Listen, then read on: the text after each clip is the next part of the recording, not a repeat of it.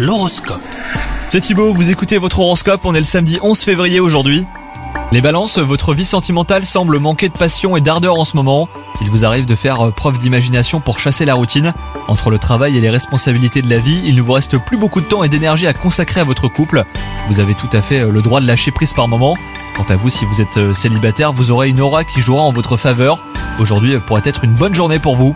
Côté professionnel, il n'y a rien à signaler RAS, hein, vous connaissez bien votre travail, les balances, et vous prenez euh, beaucoup de plaisir à le faire. Soyez conscient de la chance que vous avez.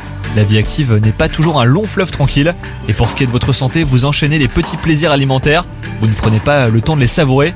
Mais surtout, n'oubliez pas un esprit sain dans un corps sain, les balances. Bonne journée à vous